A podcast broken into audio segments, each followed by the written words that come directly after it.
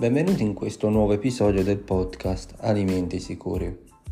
Vi siete mai chiesti la differenza tra una farina e l'altra quando siamo al supermercato? Beh, le differenze possono essere tante, partendo dalla farina integrale a quella di tipo 2 a quella normale di frumento.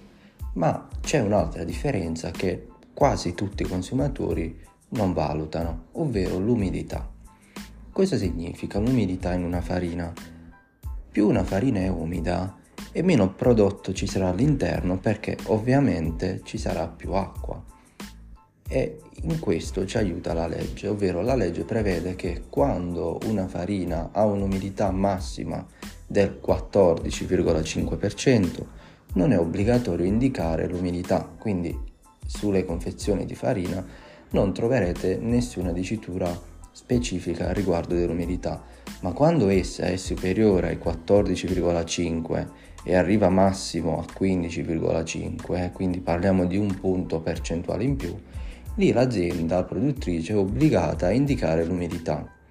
Questo perché il consumatore deve essere informato che sta acquistando un prodotto un po' più umido e quindi con più acqua all'interno.